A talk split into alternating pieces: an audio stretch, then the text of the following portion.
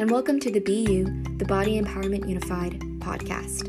I'm Hannah, the president. And I'm Rachel, the vice president, and we represent the Body Image and Eating Disorder Awareness Club, also known as BDAC. Started in Los Angeles by high school students, BDAC created the BU podcast with the purpose of telling stories from those who have or are in the process of overcoming an eating disorder, have struggled with body image, or are simply looking to inspire self love and empowerment through their individual experiences. Through this podcast, BDAC aims to spread positivity, kindness, share tips and tricks for self care, and overall raise awareness about the importance of self image and both mental and physical health. In today's episode, we will be discussing the importance of understanding self worth as we speak with Christina Bruce, a body acceptance coach, blogger, and social media influencer who works to guide others on ending the war against their body.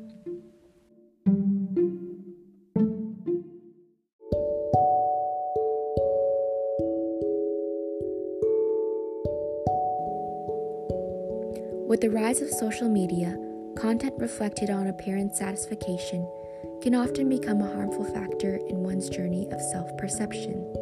A study in the International Journal of Environmental Research and Public Health discovered a correlation between self damaging comparisons and negative body image, stating the widespread use of social media could increase body dissatisfaction, rendering them more vulnerable to eating disorders. With this, Social media often becomes an outlet for validation or unrealistic beauty standards, but luckily, this doesn't always have to be the case. Media, from books and news to the gift of technology, using apps such as Instagram or YouTube, to television, radio, and podcasts, anyone can have the power to reach persons and communities across the globe to change this narrative. By spreading positive messages and sharing our unique human experiences of growth and self compassion, we may be able to encourage others, bring hope, and be a source of representation to let them know that they are not alone and that we are all beautiful and worthy of love. It is important we leave our digital footprint with a positive impact. We do this to lead by example of a more body just and accepting world. With this, we introduce our first guest speaker of season three, an inspiration to all of us and a great supporter of the body acceptance movement as we listen to her journey towards self love and how she encourages others to do the same through her use of social media.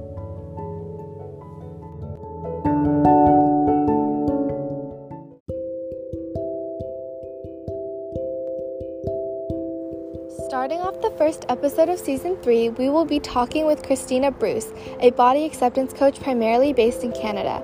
Through her work, Christina helps people remember that we are all born knowing we are good enough and that we don't need to change or force our bodies to be different in order to feel better or more lovable. But she didn't always believe that. Christina struggled a lot growing up thinking that if she was only thinner or more beautiful, she would be more valuable. Growing up in Ontario, Canada, she was involved in lots of activities and sports in high school, such as softball, rowing, music, and student council. After high school, she studied sociology and health studies at McMaster University. But no matter what she achieved in these areas, she thought looking better was the missing ingredient to her happiness. She eventually came across the body positivity movement, the book Health at Every Size, and intuitive eating. She also became interested in pursuits that would connect her with her deeper self, such as meditation and yoga, and eventually became a yoga teacher and certified life coach. Today, Christina lives with her husband and 14 month old daughter, continuing to love learning and growing through reading, meditation, and spiritual exploration. She read a lot of insightful books from spiritual teachers such as Byron Katie, Michael Singer, and Eckhart Tolle. Realizing that feeling good enough and happy doesn't come from trying to change your body, but rather realizing that we are already worthy and good enough, just as we are. Christina reflects this message by mentoring and encouraging others towards body acceptance through her empowering website and blog, popular Instagram account, and personal coaching business. In this episode, we sit down with Christina to discuss more about her thoughts on the importance of maintaining a positive mindset when living in a world where judgment and hate are so prominent, consider what it means to intuitively eat, and talk about the resources she provides to her clients over social media. This episode, our topics discuss eating disorders. Listening discretion is advised. Can you describe your work as a body acceptance coach? And what was the pivotal moment that changed your mindset about having thin or kind of going towards this these body standards of over exercising and dieting? Yeah, so my work as a body acceptance coach is really what I do is help people just feel better in their bodies as they are without feeling like they need to change them in order to, you know, feel um, like they're more valuable or to be more lovable. And also to find ways that you know you can feel healthy in your body without having to focus on um, dieting or over exercising. So how can you you know find health and wellness without having to follow these external diets and exercise plans like we're always told that we're supposed to do mm-hmm. um, and so for me what the i suppose pivotal moment was for me to kind of go on this journey myself and to do this work was spending um, a really long time uh, trying to manage my body size through dieting and exercise and being um, quite small and then really seeing how much of a toll it had taken on my physical health, my emotional health, my relationships. Um, really, it, this it became an obsession and it ended up taking over my life. And so, while we're always kind of told and praised for looking thin and like looking quote unquote fit or whatever the beauty standard you know is of the day. And if that doesn't come kind of easily or naturally to somebody because some people might end up you know fitting that ideal that's just how they're born. But most people don't because we have body diversity that's really natural and normal. And so when you have to um, try to manipulate your body or change your body in order to look a certain way, it ends up taking a toll on your sense of self worth and self esteem and your time and your energy. And so I got to see how that was happening for me in my life. And that's when I decided to to make a change. So you talked about your pivotal moment being as like a teenager and like living throughout your life you spent a long time trying to change yourself for the unrealistic beauty standards of the world. And starting your own YouTube channel and being a body empowerment influencer how did you learn to positively navigate social media? Because social media is something that is oftentimes harmful to body image due to the unrealistic standards everywhere yeah, yeah. And that's true. It's, you know, social media um, has us really comparing ourselves a lot to each other. And of course, with all of the filters and just taking like the perfect pose shots, we really start to forget that this isn't real life often for people. These are very much staged images and they're and they're doctored. So um, yeah, it really kind of seeps into our awareness. And how I navigate that is I basically only follow accounts online that I feel good when I look at them.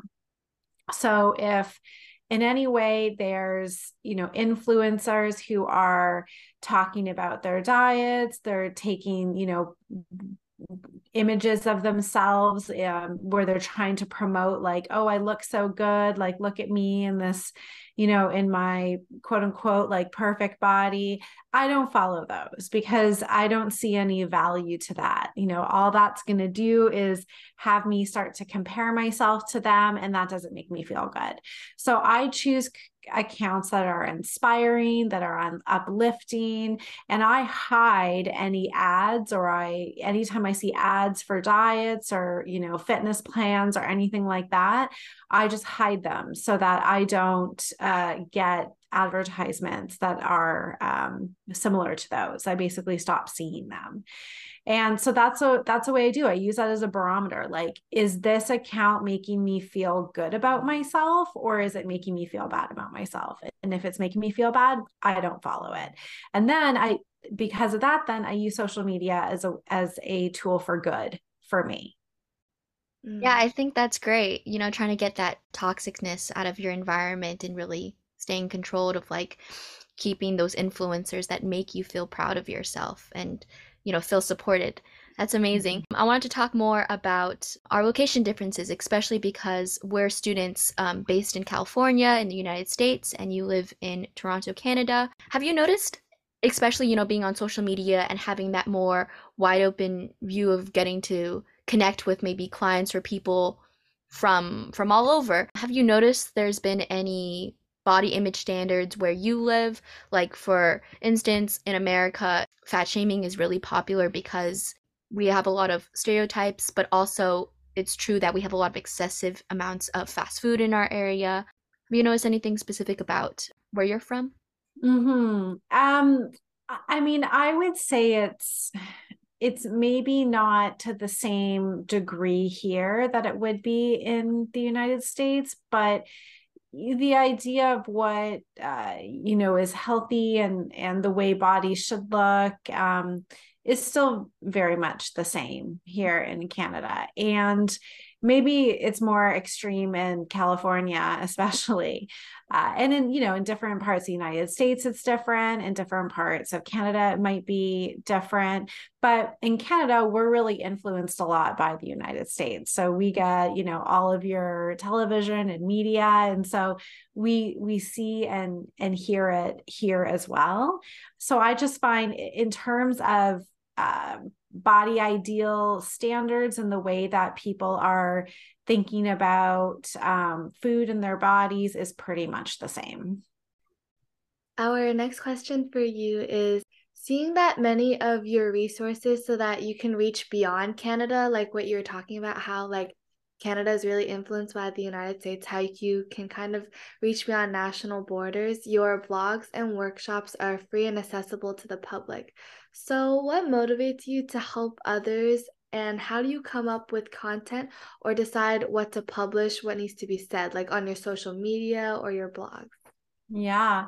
Well, when I first started, a lot of it was just talking about, you know, my own ex- personal experience of uh, my own body acceptance journey. So, whatever I felt like I wanted to share or talk about, um, I would share about that also anything that I was reading or learning about weight and health that was that was inaccurate because a lot of the information that we receive about weight and health is is really not actually true. It's not that if you're a bigger body size that automatically means that you're unhealthy or that body size causes illnesses. There's a correlation between them but correlation is not the same as causation.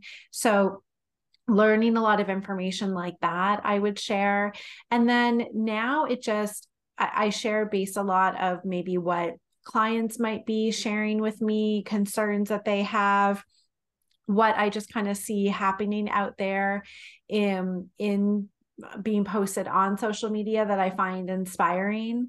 Or oftentimes I'll just sit and ask myself and say, you know, what is it that I want to say today? And just allow, you know, whatever seems seems inspiring to come through.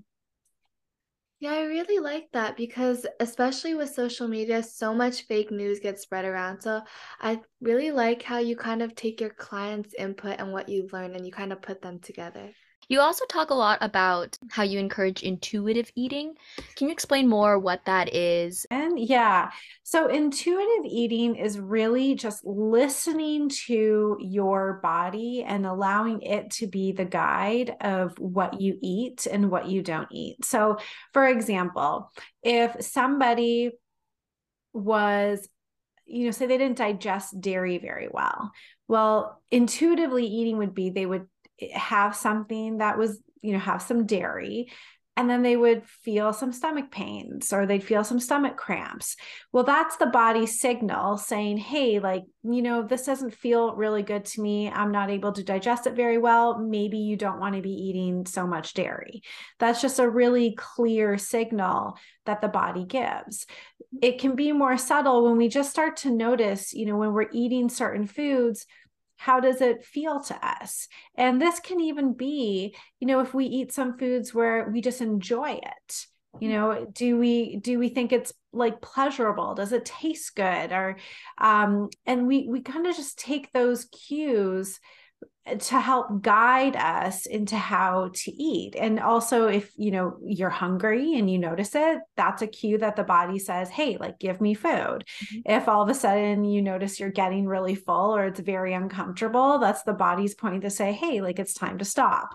So it's really actually very easy to intuitively eat because there's no rules around it. So there's no good or bad foods. Like there's really freedom to eat when you want, how much you want, you know, whenever you want, and you just pay attention to how you feel after you eat or when you're eating. And then that's your signal to say, okay, this, it, I felt good when I ate this. I didn't feel so good when I ate this. And maybe I'll have a little more of this next time, or maybe I'll have a little less. Or I notice I'm really craving this food now and not so much this food. And so you really just, it, it gives yourself permission to just eat in a way that actually feels good. So you are really paying attention and listening to your body and there's no right or wrong or good or bad with it. It's just it, it's all just food and it's really just meant to nourish us and be pleasurable and we can trust our bodies to let us know um, when and how to eat. So that's kind of a, a summary of what intuitive eating is. So intuitive eating is often associated with this idea of anti-dieting you know like you said eating when you want to not having to be restricted. But going into dieting do you believe there's such thing as a good diet? For example the keto diet that sometimes doctors recommend or some people say they feel healthy or not as restrictive through it? Right.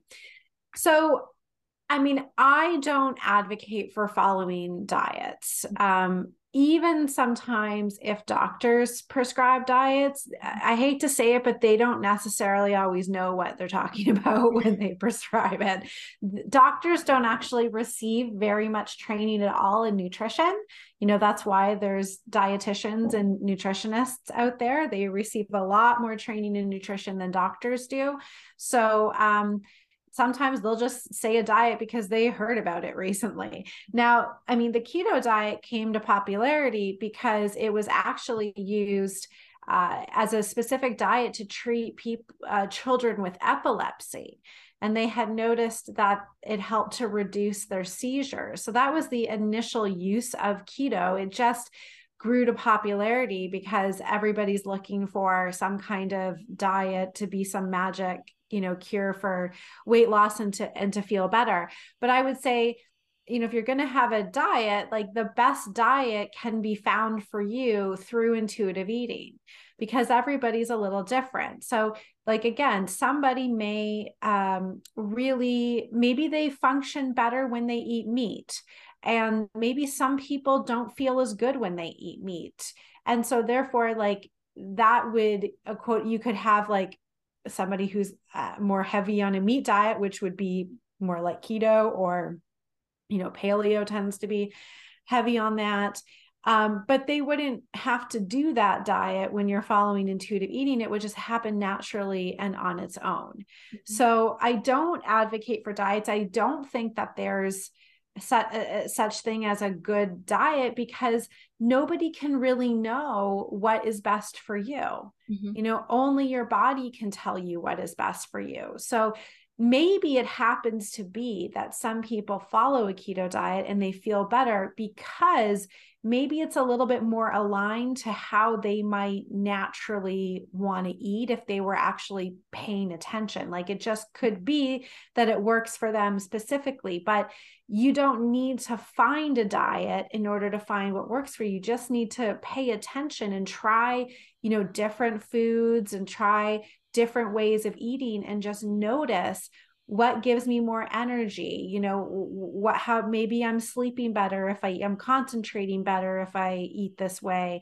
making sure you feed yourself enough you know like all of these things contribute to feeling good and i i don't think you need to follow any certain diet for that and mm-hmm. especially if there is an issue like lactose intolerance or you actually have celiac disease again your body's going to tell you that those types of foods aren't good for you because your body's going to hurt so mm-hmm. it's really clear yeah, you mentioned that following what feels good for your body, despite, you know, what everyone wants to give you from the diet. How do you help your clients or people maybe that are going through something such as like a binge eating disorder where they don't know what they want? You know, sometimes they just reflect what they eat through their emotions, though. Mm-hmm, mm-hmm.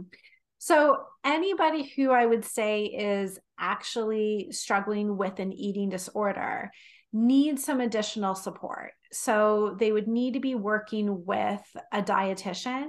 And I would always recommend trying to find somebody who follows an intuitive eating approach or is an anti diet dietitian, um, because there's a lot of other physiological factors and psychological factors that you know, as you know, are involved in that and can get compromised. And so in the middle of an eating disorder, it is actually very difficult to intuitively eat. So that wouldn't be the time, I would say, to try intuitive eating because your signals are disrupted. Mm-hmm. So, especially say, for example, somebody who is maybe struggling with anorexia, it's very difficult for them to even know their hunger and fullness cues. That's they've almost been like they've been compromised. So, there has to be a restorative process to uh, be able to get to a point where you can then start to slowly differentiate what your cues are um, somebody who maybe had binge eating disorder uh, i mean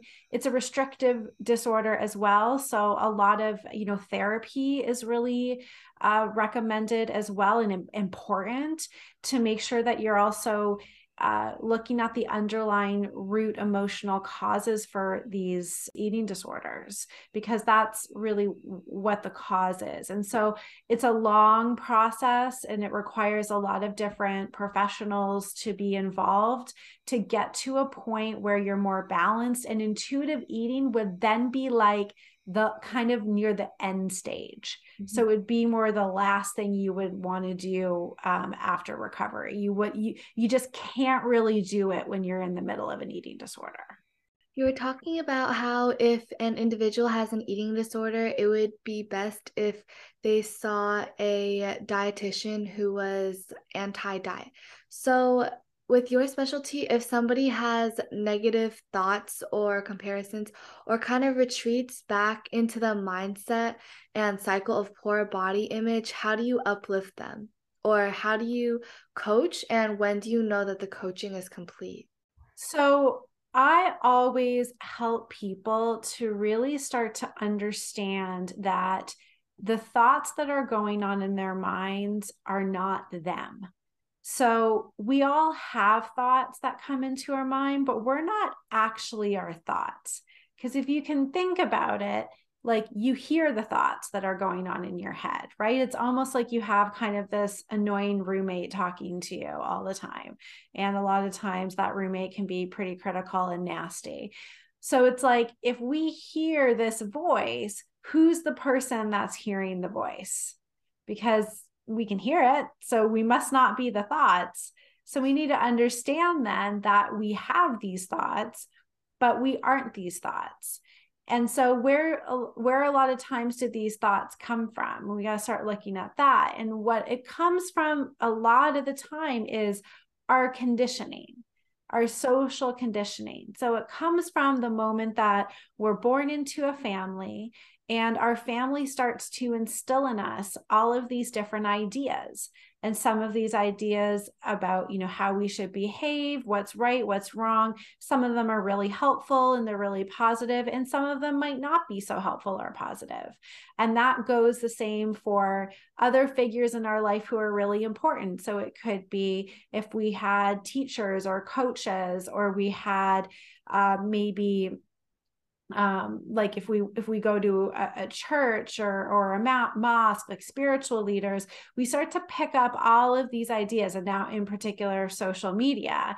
And it starts to give us these ideas of how we're supposed to be what's right or wrong what's good or bad. And so we need to start to to look at those thoughts and start to notice if those thoughts make us feel really bad about ourselves that's a really good indication that there's actually a lie in that thought. So we're believing something about ourselves or about our bodies or a certain situation that isn't actually true for us. And so I help clients really start to become aware of their thinking and their thoughts. And we really start to question them and we start to look at is that really true? Like, where did you learn that? Is that something that you actually believe, or is that because somebody told that to you? And then really starting to look at, at and dig deeper into those. So when we can start to bring awareness to our thinking and realize that we're not our thoughts, that we have these thoughts, that they come in and they come they go. And a lot of the times it really isn't even our thoughts, it's just these thoughts that we've adopted. Then that alone can start to shift people's thinking and realize, like, oh, I'm not, I don't have to be so caught in my thinking all the time. So really helping people see that and also just really starting to dig in and dig into and look into the validity and truth around these thoughts because a really good indication if you're believing something that's not true for you is that it, you just feel bad. You don't feel good. You feel tight, you feel constricted, you feel crappy, you feel down, you feel stressed, you feel anxious.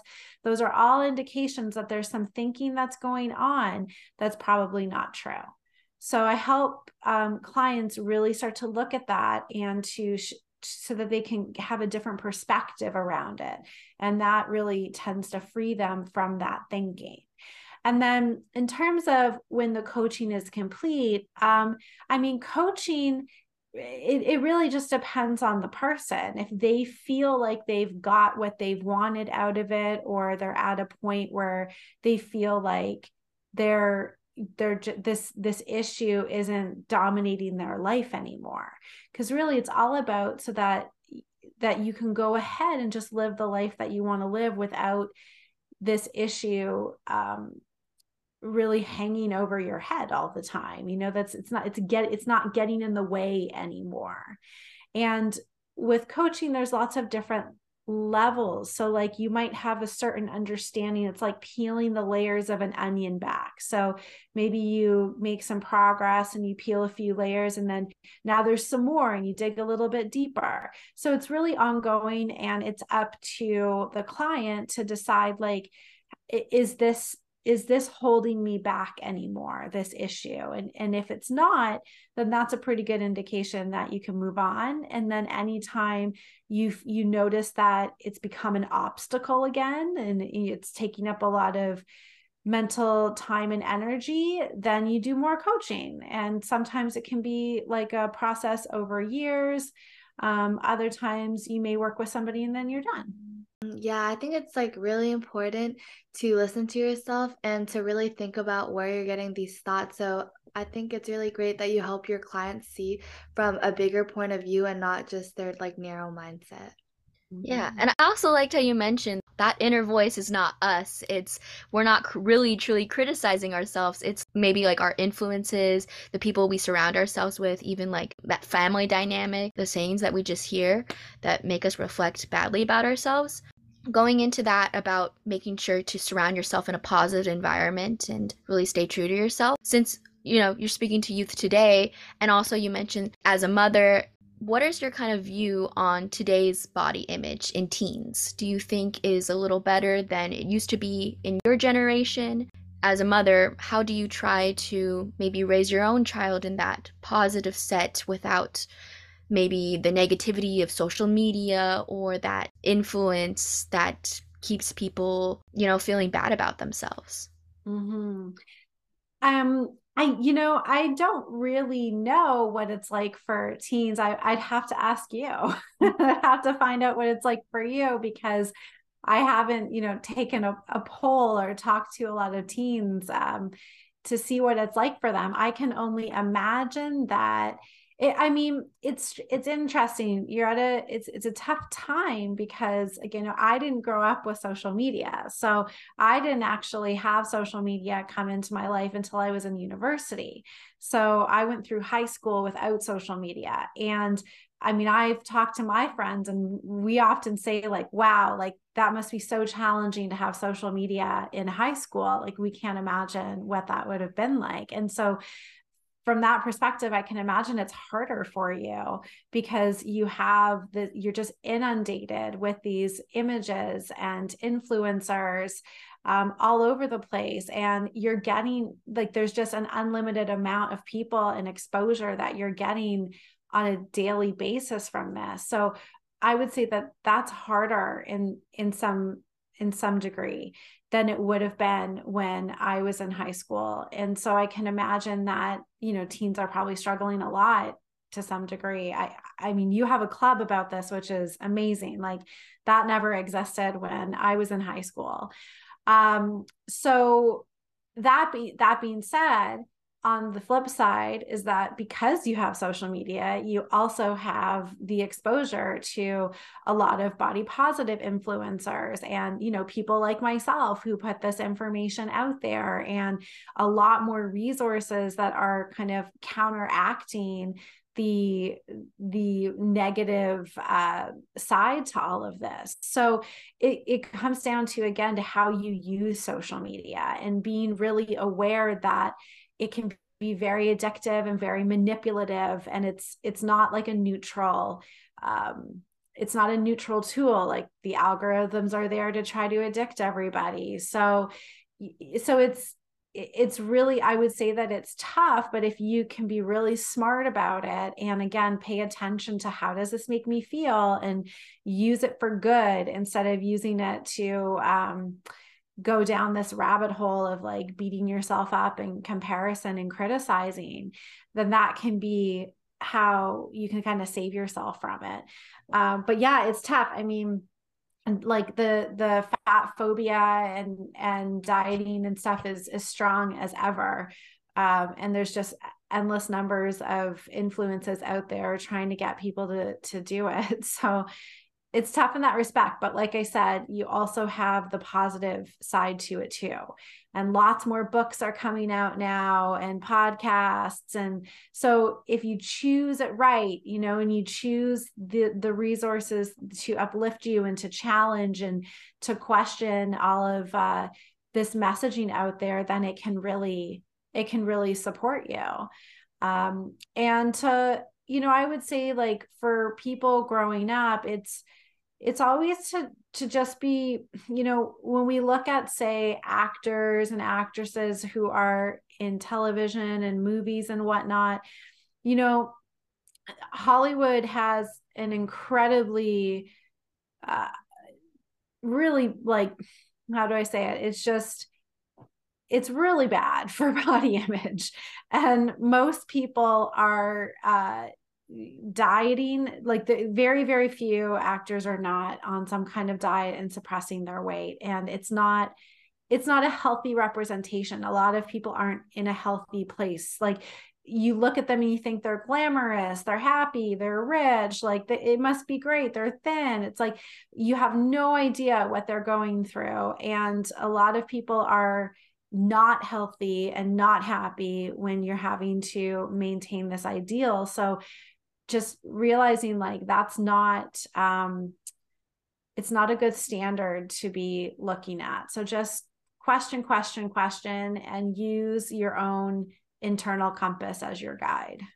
So going into how you speak about you know having those positive influences you said you try to push for being unique to yourself, being true, you know, listening to yourself, what fits, what works for you. And really, you mentioned a lot, not comparing yourself to others, not just helping people get out of that mental state or that kind of mindset, but you also talk a lot about that kind of exercise. And so, could you talk to more about us about yoga and its benefits and how you use it to help others with their body acceptance journey? Mm-hmm. So, when when I think about yoga, um, I don't, yoga is really popular right now, but it's also been taken over by the diet and fitness industry. So you're going to see a lot of yoga classes out there like hot yoga and power yoga and yoga for sculpting or like whatever it might be. And those kind of yogas, well, well, I mean, they can be enjoyable and people can like doing them. Um, those are just it's just yoga being used as a fitness class, like as another way to get fit. And that's not actually really true yoga. Like yoga really is a practice of bringing you in tune with your body in the moment. And it's not about trying to bend yourself into a pretzel or like into some kind of, you know, crazy shape that you see on the cover of Yoga Journal magazine. It's really about paying attention and noticing, you know, what what feels good in my body it's finding that balance between challenging yourself but then also um, you know holding back so that you don't injure yourself it's really you know if you have energy some days and you really want to do a physical class that feels more challenging you can do it but it's also then you'll equally want to do a class that's maybe gentle and more restorative and so yoga helps you to come more in alignment with yourself in the present moment. And it's all again about paying attention. So it's really about noticing, noticing, noticing like, how does your body feel?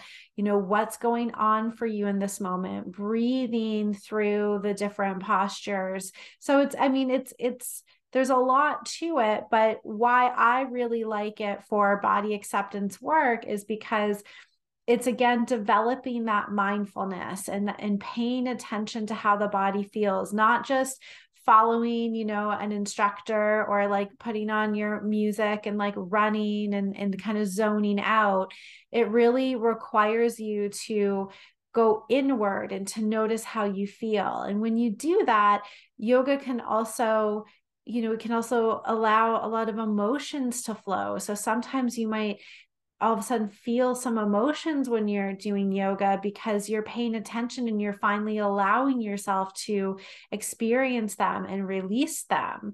And that's a really important part of the practice as well. So it's being in tune and just noticing like it, this isn't about doing a workout. It's not, there's no failure in yoga. That's the thing. Like you're not quote unquote good at yoga. There's no such thing as that. You don't have to be flexible to do yoga.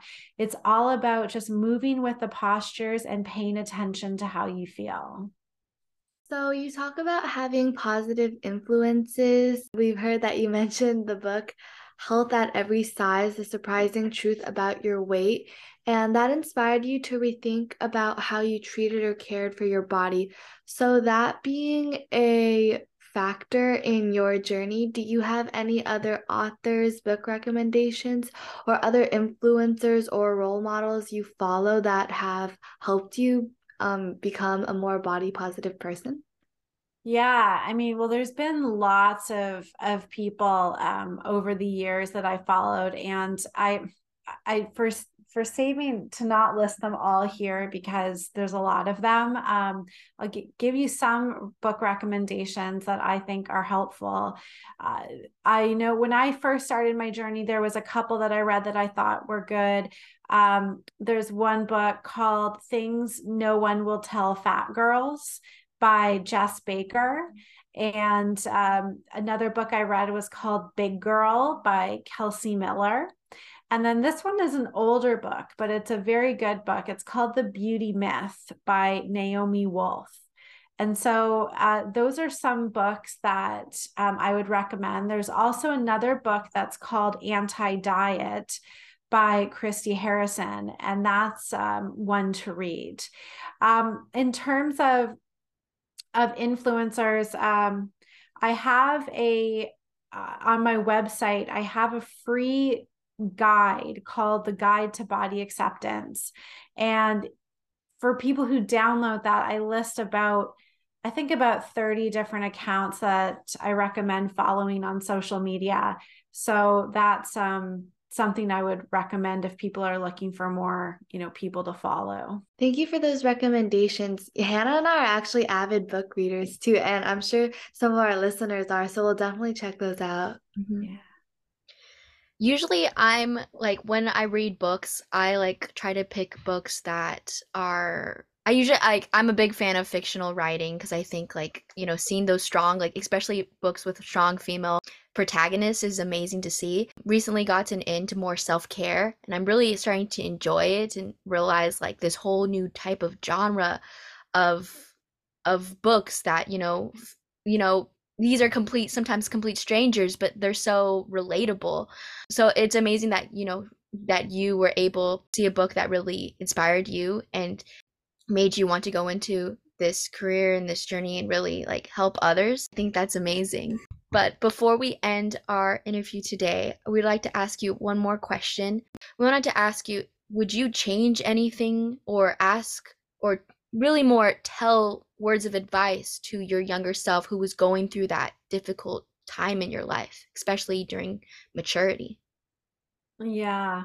Um I mean I would say that that it's that it's a lie that you're better or more beautiful if you're thinner um that and that being quote unquote beautiful is not is not the most important thing about somebody and that there's there's like if we think about you know beauty and being good enough like there's so many other qualities that are important in a person to cultivate and that matter.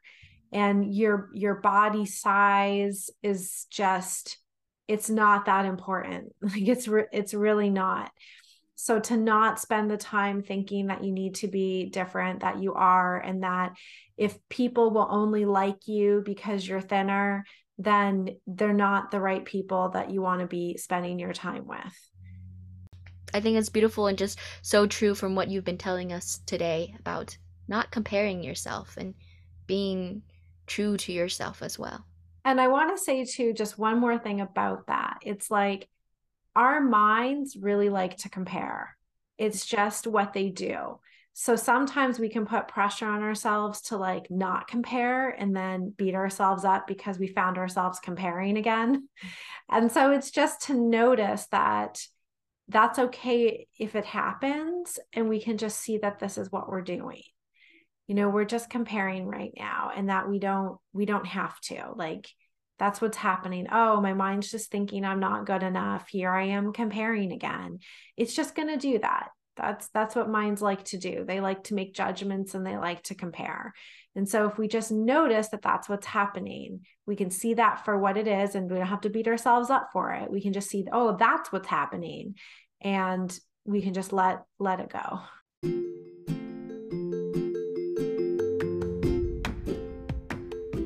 This episode was brought to you by BDAC and produced by Diana Shadeva and Hannah Kwok. We'd like to thank our guest speaker, Christina Bruce, for sharing her story with us, as well as writers and hosts, Rachel Chen and Hannah Kwok. We hope you enjoyed this special episode and can't wait for you to listen to more.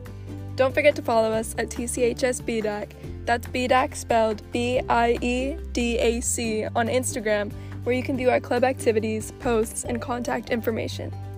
If you would like to be featured in a future episode, please reach out to us through our email, bdacclub at gmail.com. Thanks for listening, and don't forget to be you.